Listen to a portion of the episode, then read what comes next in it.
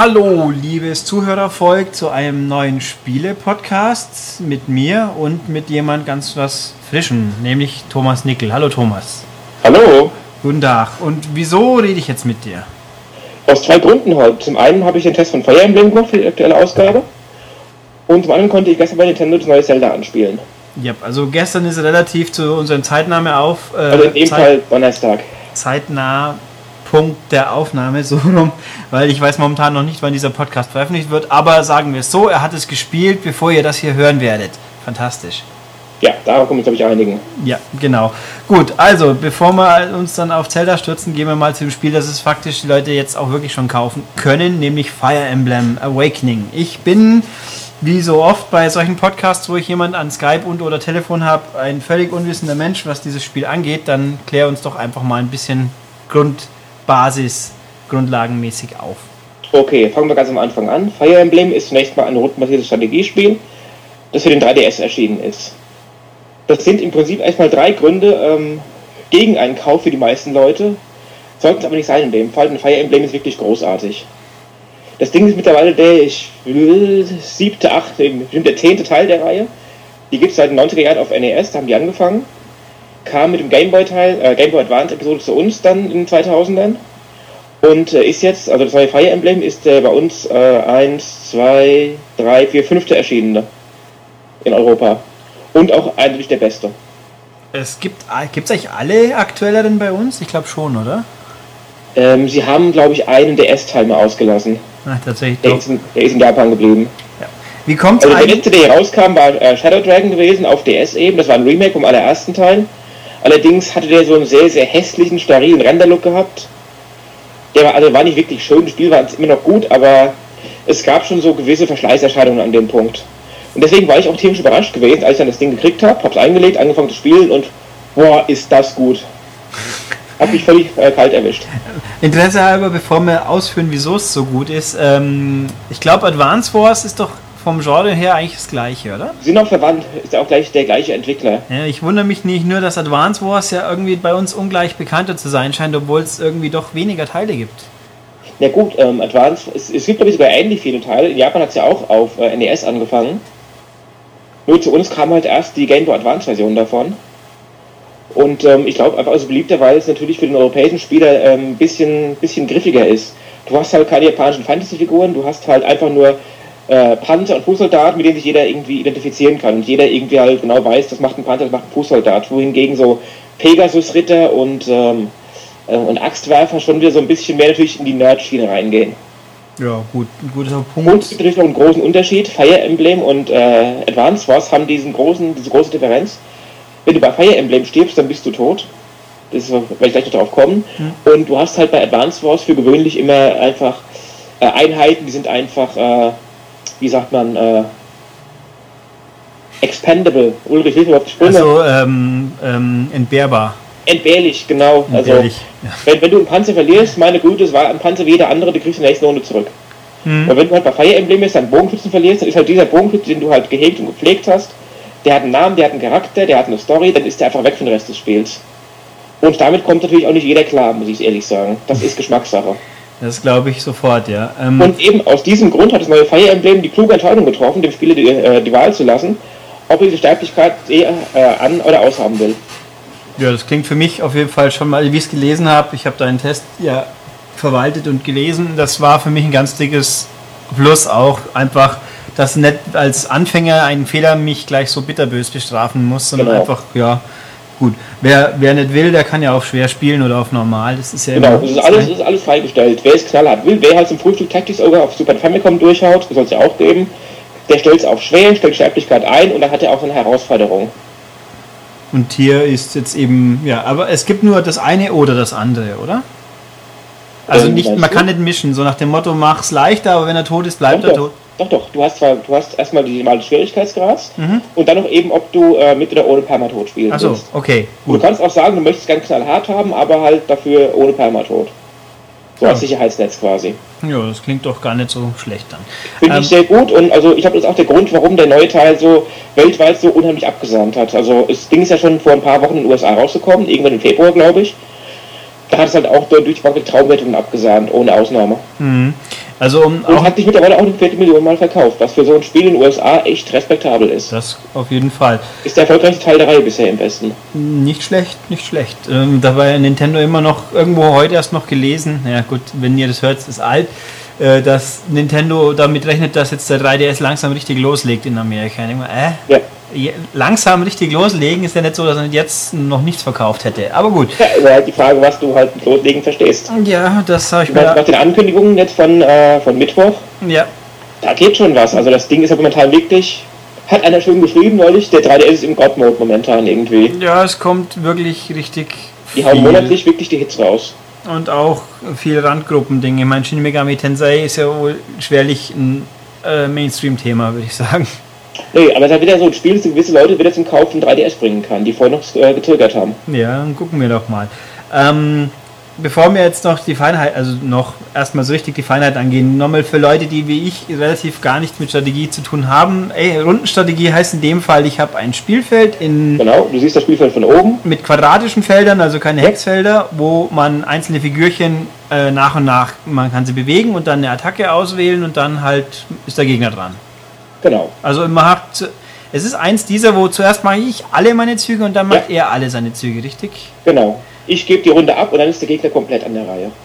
Okay, also Netz äh, wie, was weiß ich, Lightning abwechselnd. Force zum Beispiel. Mhm. Oder, oder auch Tactics oder eben, wo dann einfach halt je nach Geschwindigkeitswert gezogen wird. Mhm.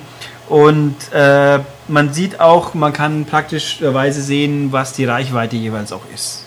Genau, wird immer automatisch eingeblendet. Du siehst immer bei jeder Figur, wie weit die laufen kann und wo ihr Angriffsradius äh, ist. Mhm.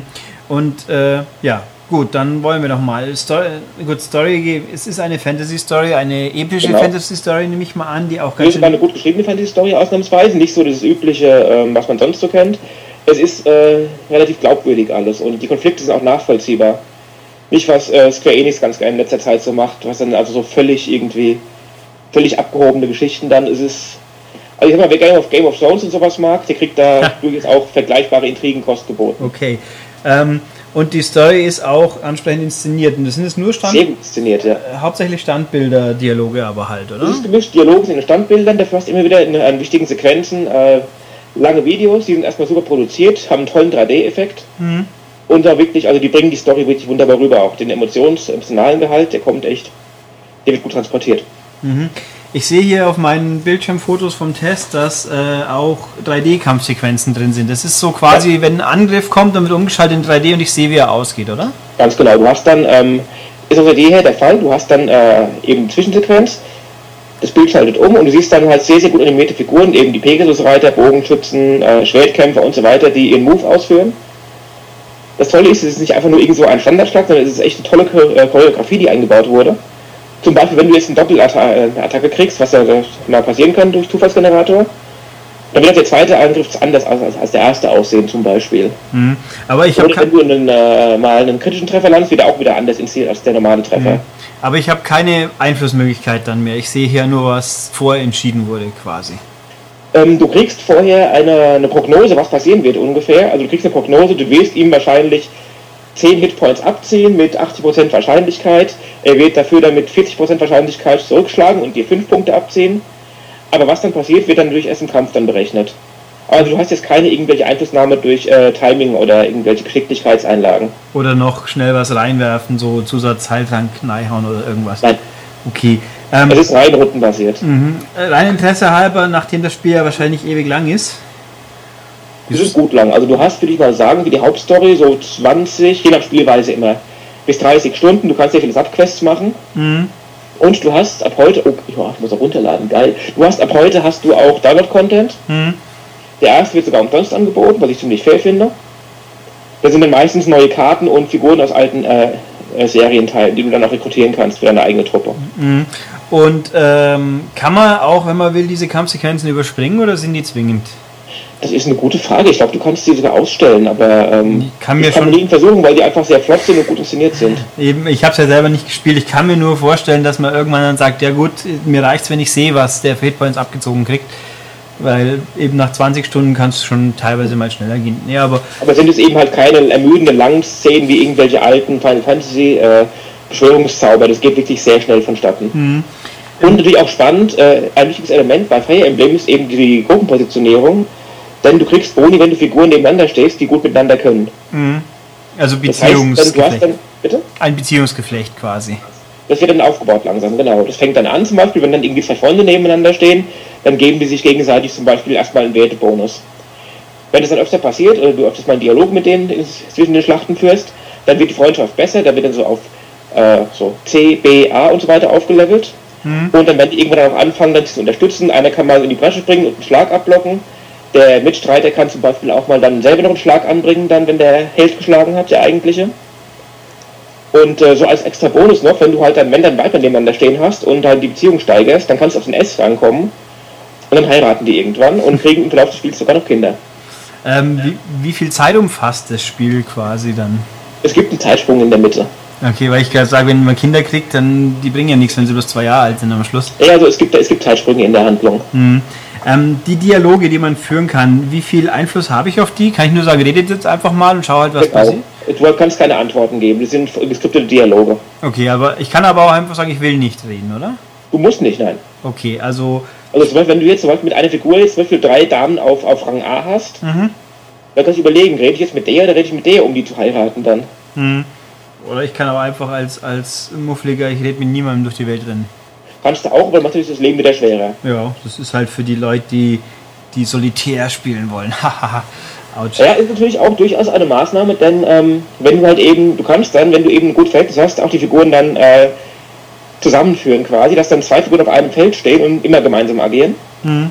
Und dann können die verdammt stark werden. Das heißt, wenn du dann so einen Tank und Magier zusammenstellst zum Beispiel und nach vorne schickst, dann werden die halt eben halt sämtlichen Schaden einfach absorbieren und dann kannst du in eine Runde gelegt genüsslich halt alle Gegner einfach aufwischen, die dann schon angeschlagen sind. Das heißt, das ist schon eine Möglichkeit, das Spiel so ein bisschen auszuhebeln. hm. Und also das ist auch so, ich habe schon so ein paar Kommentare von Leuten gelesen, die halt so, so super Hardcore-Strategen sind. Die sagen auch, deswegen wird es zu leicht. Aber ich meine, es zwingt einen keinen, das zu nutzen. Wenn du dann Truppen als separat hältst, dann hast du auch einen normalen Schwierigkeitsgrad. Ich sag mal, so ein doppelter Boden, wenn du einfach sagst, okay, es ist knallhart, ich werde jetzt einfach zwei super Einheiten nach vorne schicken, als Puffer, na Gott, dann mach das. Mach's nicht schlechter. Nö, das ist, finde ich, völlig okay. Also Ja. es ist, wie zugänglich wird einem das Ding gemacht, wenn man wirklich frisch Sehr zugänglich. einsteigt. Du wirst wunderbar langsam eingeführt.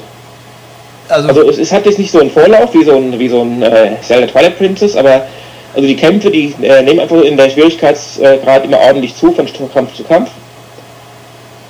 Und ähm, es ist einfach, es ist halt im Vergleich zu Tactics Ogre zum Beispiel sehr, sehr, sehr, ähm, sehr flott inszeniert alles.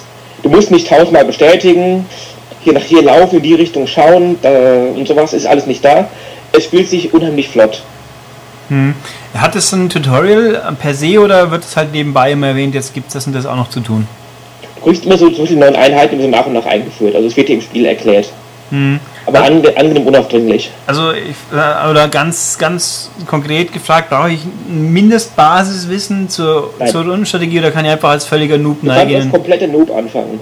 Okay, das ist doch, ist doch nicht so schlecht. Auch, Ich auch wieder werde ein Grund, warum es so erfolgreich war. ich es mir dann gleich doch mal anschauen müssen. Ich kann es echt empfehlen. Und ähm, weil ich noch sagen wollte, so ähm, die KI der Gegner ist auch relativ gelungen. Auf der einen, also es ist vielleicht ein bisschen zweischneidig. Auf der einen Seite ist es natürlich sehr gut, dass der Gegner halt wirklich jede Schwäche ausnutzt.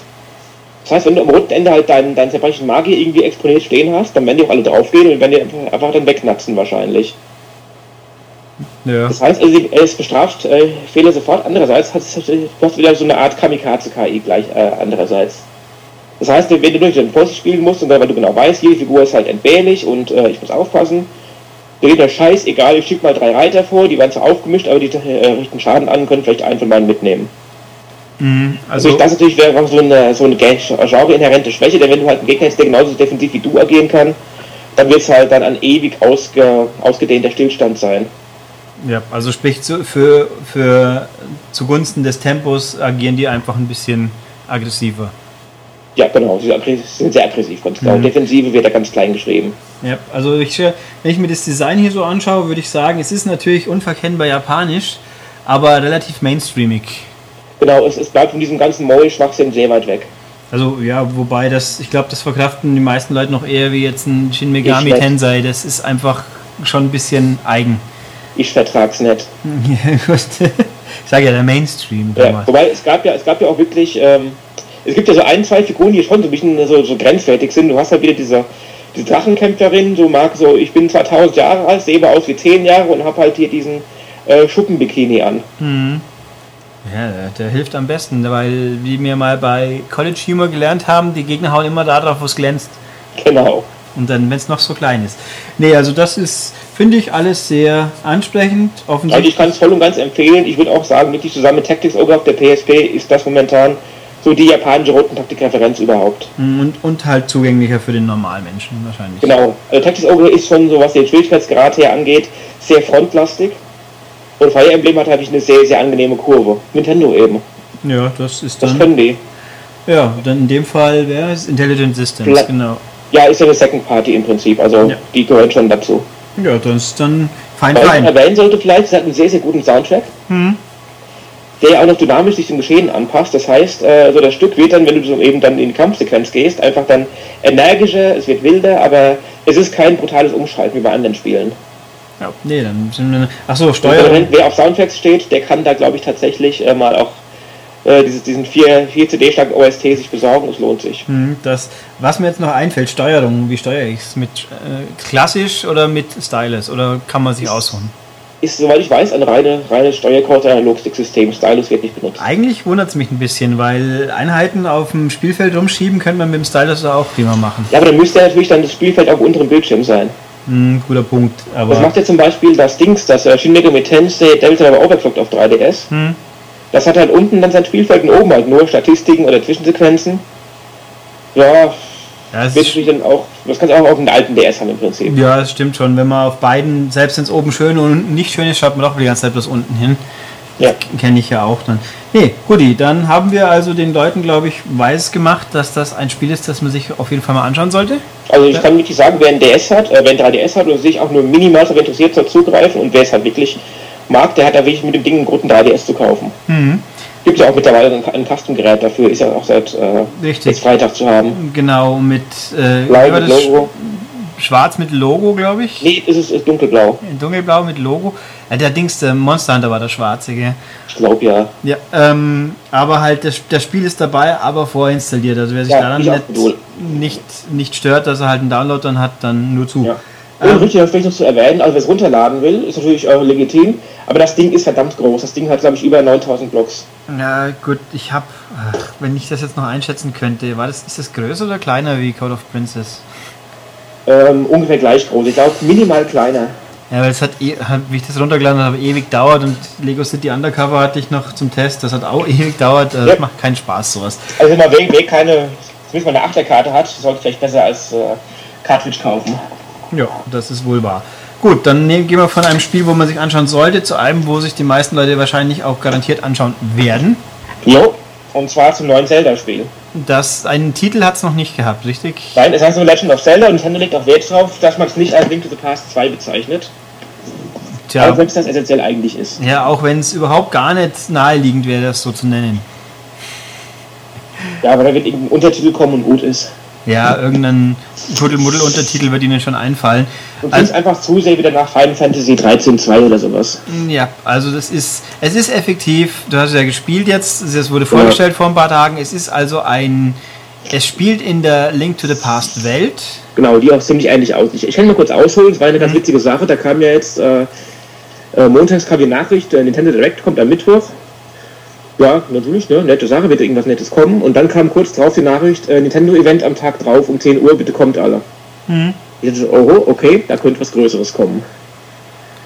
Dann wurden eben die Gerüchte gestreut langsam. Ähm, also ich meine, jeder hätte darauf gewettet, dass ein Remake kommt von äh, Majora's Mask.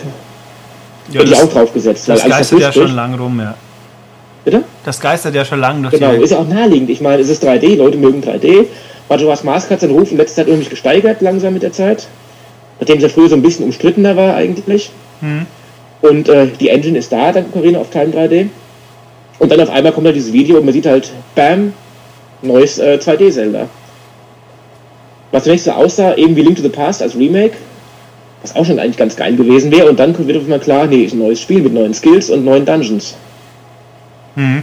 Und es ist zwar, es ist 2D, aber in einer 3D-Welt und die Kamera schwenkt auch, wenn ich es jetzt richtig im Kopf Sie schwenkt sehr wenig. Ja, aber wenn man halt an der Wand lang eiert, zum Beispiel. Genau, das ist so das Rosenthal Feature, wie es aussieht. Du kannst eben jetzt an Wände gehen und dann sich an dieser Wand als äh, Zeichnung entlang bewegen.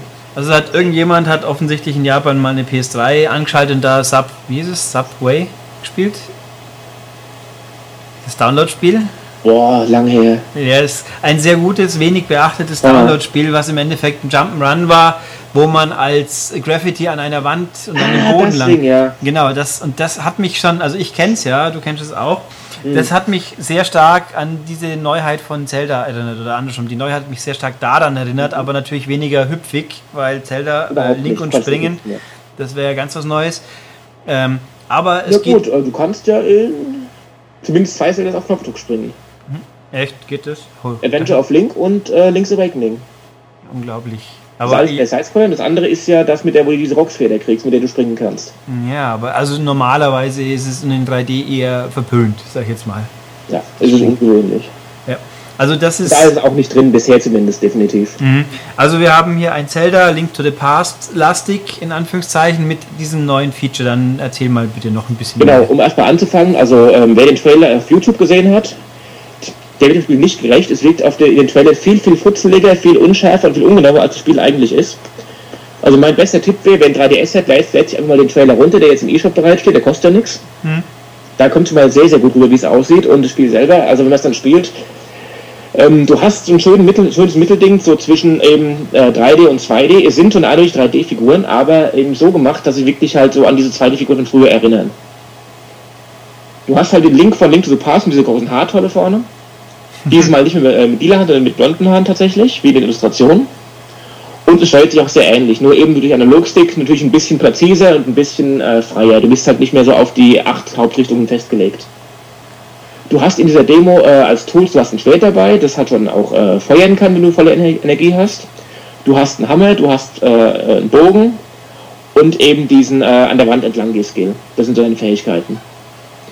Was dabei ganz spannend ist, dass momentan eben jede Aktion mit diesen Tools äh, die Magieleiste so ein bisschen äh, belastet. Also der Hammer kostet Magie, die, äh, es gibt keine Pfeile mehr, die du einsammeln kannst, sondern auch Pfeile kosten Magie, wenn du sie abschießt. Und auch die Zeit, die du an der Wand entlanglaufen kannst, wird durch den Magievorrat begrenzt. Lädt sich die von alleine wieder auf oder muss ich die irgendwie durch, durch Töpfe zerschlagen? Nochmal bitte, ich habe es nicht verstanden. Laden sie, lädt sich die Energie von alleine wieder auf? Du Oder? lädst wieder auf, wenn du kurz nichts machst, ja. Also sehr neumodisch, sage ich jetzt mal. Genau, ist so ein, ja.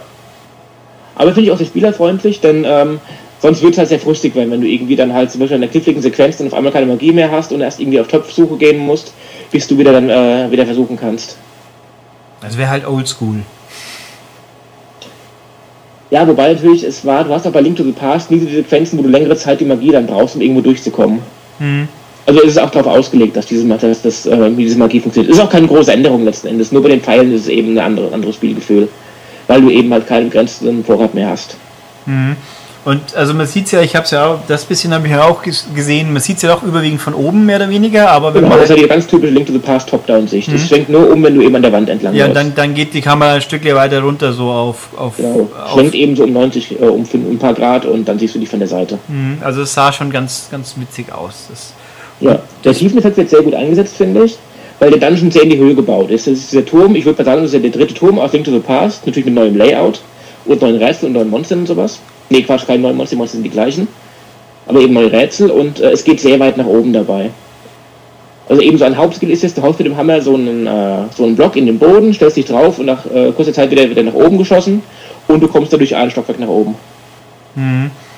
Also kann man, wie viel kann man noch so über das sagen? Also das erste Eindruck ist offensichtlich sehr gut, schließe ich daraus. Also momentan würde ich sagen, von, dem, von diesem einen Dungeon her, also du konntest halt durch den Dungeon spielen und den Boss am Ende. Es ist natürlich schon ähm, sehr viel übernommen, also die Gegner sind die gleichen, der Boss ist der gleiche. Der Hammer ist schon bekannt, nur eben dieser eine ist, ist neu. Es sieht schön aus, es spielt sich gut, also wenn die das ganz drumherum schaffen, dann wird es ein gutes Spiel. Nämlich so die gewisse Gefahr besteht, Link to the Past ist natürlich auch ein Ausnahmespiel. Wer das Ding damals gespielt hat, der weiß ganz genau, ähm, es wird nicht viel besser, was Zeldas angeht. Mhm. Das ist ja die Episode, die diese Zelda-Formel so im Prinzip so in, in Metall gegossen hat letzten Endes. Also ich meine, äh, Ocarina of Time ist Link to the Past in 3D. Ja. Und jedes andere darauf auch wieder. Mehr Mhm. oder weniger. Ähm, Und von daher, das ist natürlich ein schweres Erbe, das man da antreten muss, aber, also, warum nicht? Ich meine, der erste Eindruck sehr positiv auf jeden Fall. Ja. Könnte man sagen, also für mich, ich muss zugeben, ich habe ganz, ganz, ganz wenig Zelda nur gespielt in meinem Leben und 2D noch sehr viel weniger. Ähm, dass das jetzt quasi ein Link to the Past, das Link to the Past ist, was die Leute jetzt in Erinnerung haben, wie es damals toll war. Dafür ist es zu schwer, glaube ich, weil durch Link to the Past hat, das macht halt sehr viel aus. Du hast halt nicht nur die Grafik und die Ansicht, sondern auch halt die ganze, den ganzen Weltaufbau und so. Das muss ich zeigen. Ja, also jedenfalls hat, hat das Potenzial, schließlich daraus ganz was Großes zu sein. Genau. Und das. Dadurch, weil es nicht, ist natürlich nicht mehr diesen Schockeffekt, ähm, mit dem Link to the Past damals hatte, weil das war ein unfassbarer Sprung von den 8-Bit-Spielen zu Link to the Past auf einmal. Mhm. Also Zelda 1 und 2 waren sehr, sehr gute Spiele, aber sie waren beide auch sehr experimental auf ihre Art und Weise. Mhm. Und Link to the Past ist wirklich der Quantensprung, der es halt wirklich zum, zum rundum perfekten Action-Adventure macht auf einmal. Ja, Kön könnte man sagen, das ist ein Zelda, das ein bisschen mehr in die Älteren geht. Das ist ganz sicher, ja. Also ich glaube natürlich, wer halt so Zelda erst Ocarina of Time kennengelernt hat, dem ist erstmal so ein bisschen wundern wahrscheinlich über die, die andere Ansicht, dass es alles so ein bisschen nicht kindlich, aber schon ein bisschen verspielter wirkt als so das, die eher düsteren Episoden wie Ocarina of Time oder äh, Twilight Princess. Ja, dann schauen wir mal. Also wann soll, haben Sie einen Termin gesagt? Ich habe es vergessen. Der Termin ist momentan einfach nur Ende 2013. Also ich würde darauf wetten, es wird so ein November-Spiel sein fürs Weihnachtsgeschäft. Eigentlich haben Sie so viel, was auch faszinierend war, Sie haben ja viel für Europa für dieses Jahr angekündigt, was in Amerika erst nächstes Jahr ist. In Japan ebenso. In Japan kommt Zelda erst 2014 raus. Ja, und auch Bravely Default war auch noch nächstes Jahr erst und war mhm. nicht, äh, gerüchteweise Layton auch, aber in Amerika, aber das halte ich für unwahrscheinlich, dass das nicht. Sehr unwahrscheinlich, das Ding ist Weihnachts- und Herbstspiel. Ja, so eben klassisch jedes Jahr dein neues Layton so ungefähr. Es ja. wäre mal schön, wenn sie mal irgendwann noch Layton gegen Phoenix Wright langsam mal irgendwas. Da wäre ich sehr dafür, ja. Oder auch, ja, gut, Capcom mit ihrem Apollo Justice, mit ihrem neuen wäre natürlich auch schön, aber da bin ich skeptisch. Ja, ich habe ein Phoenix Wright Spiel tatsächlich, das neue. Ja, also da bin ich skeptisch, dass. Aber das wird kommen, das hat schon Capcom gesagt. Haben sie? Echt? Ja, der kommt, der ist sicher. Okay, ja gut. Wenn Momentan sind nur eben Phoenix Wright und äh, äh, Layton äh, offen und äh, ja, der zweite Edgeworth, der ist momentan, denke ich mal, äh, gelaufen. Der wird durch der sein. besten Fall als iOS-Spiel vielleicht noch irgendwann, aber nicht mehr auf DS oder sowas. Ja, wobei ich halt bei, bei Phoenix Wright auch Angst habe, dass dann in Amerika kommt, da kann ich mir nichts von kaufen mit meinem 3DS. Das ja, damit die auch zu uns bringen, nehme ich an. Ja, ich will, will mal, wollen wir doch mal hoffen, zumindest als Down. Ja, stimmt. Wenn mittlerweile auch äh, Shin Megami Tensei 4 zu uns bringen, dann wird auch der Layton, äh, wird auch der, der Phoenix Wright zu uns kommen. Wobei ich jetzt natürlich eben gerade auch mir denke, stimmt, ähm, wenn es schon nicht als Modul kommt, dann vielleicht wenigstens als Download. Zum Beispiel, Aber ja. Da haben sie ja dann keine Materialkosten, sage ich jetzt mal. Genau. Dann gibt es hier halt ein englisches Spiel zum Download und wäre immerhin etwas. Na genau, kann, kann ich mitleben. Ja, ich bin, bin kein Fan von, aber bevor ich es gar nicht habe, ist mir es immer noch lieber. Das ist natürlich ja. klar. Na gut, okay. Haben wir schön viel für Nintendo Handheld-Freunde hier verkünden können? Genau. Ich danke dir, Thomas. Es war Welt zu sehen, aber da können wir ein anderes Mal drüber sprechen dann. Ja, dann schauen wir doch mal und eben, wir hören uns sicher in absehbarer Zeit podcast-technisch wieder. So, danke dir. Bis dann. Bis dann. Ciao. Ciao.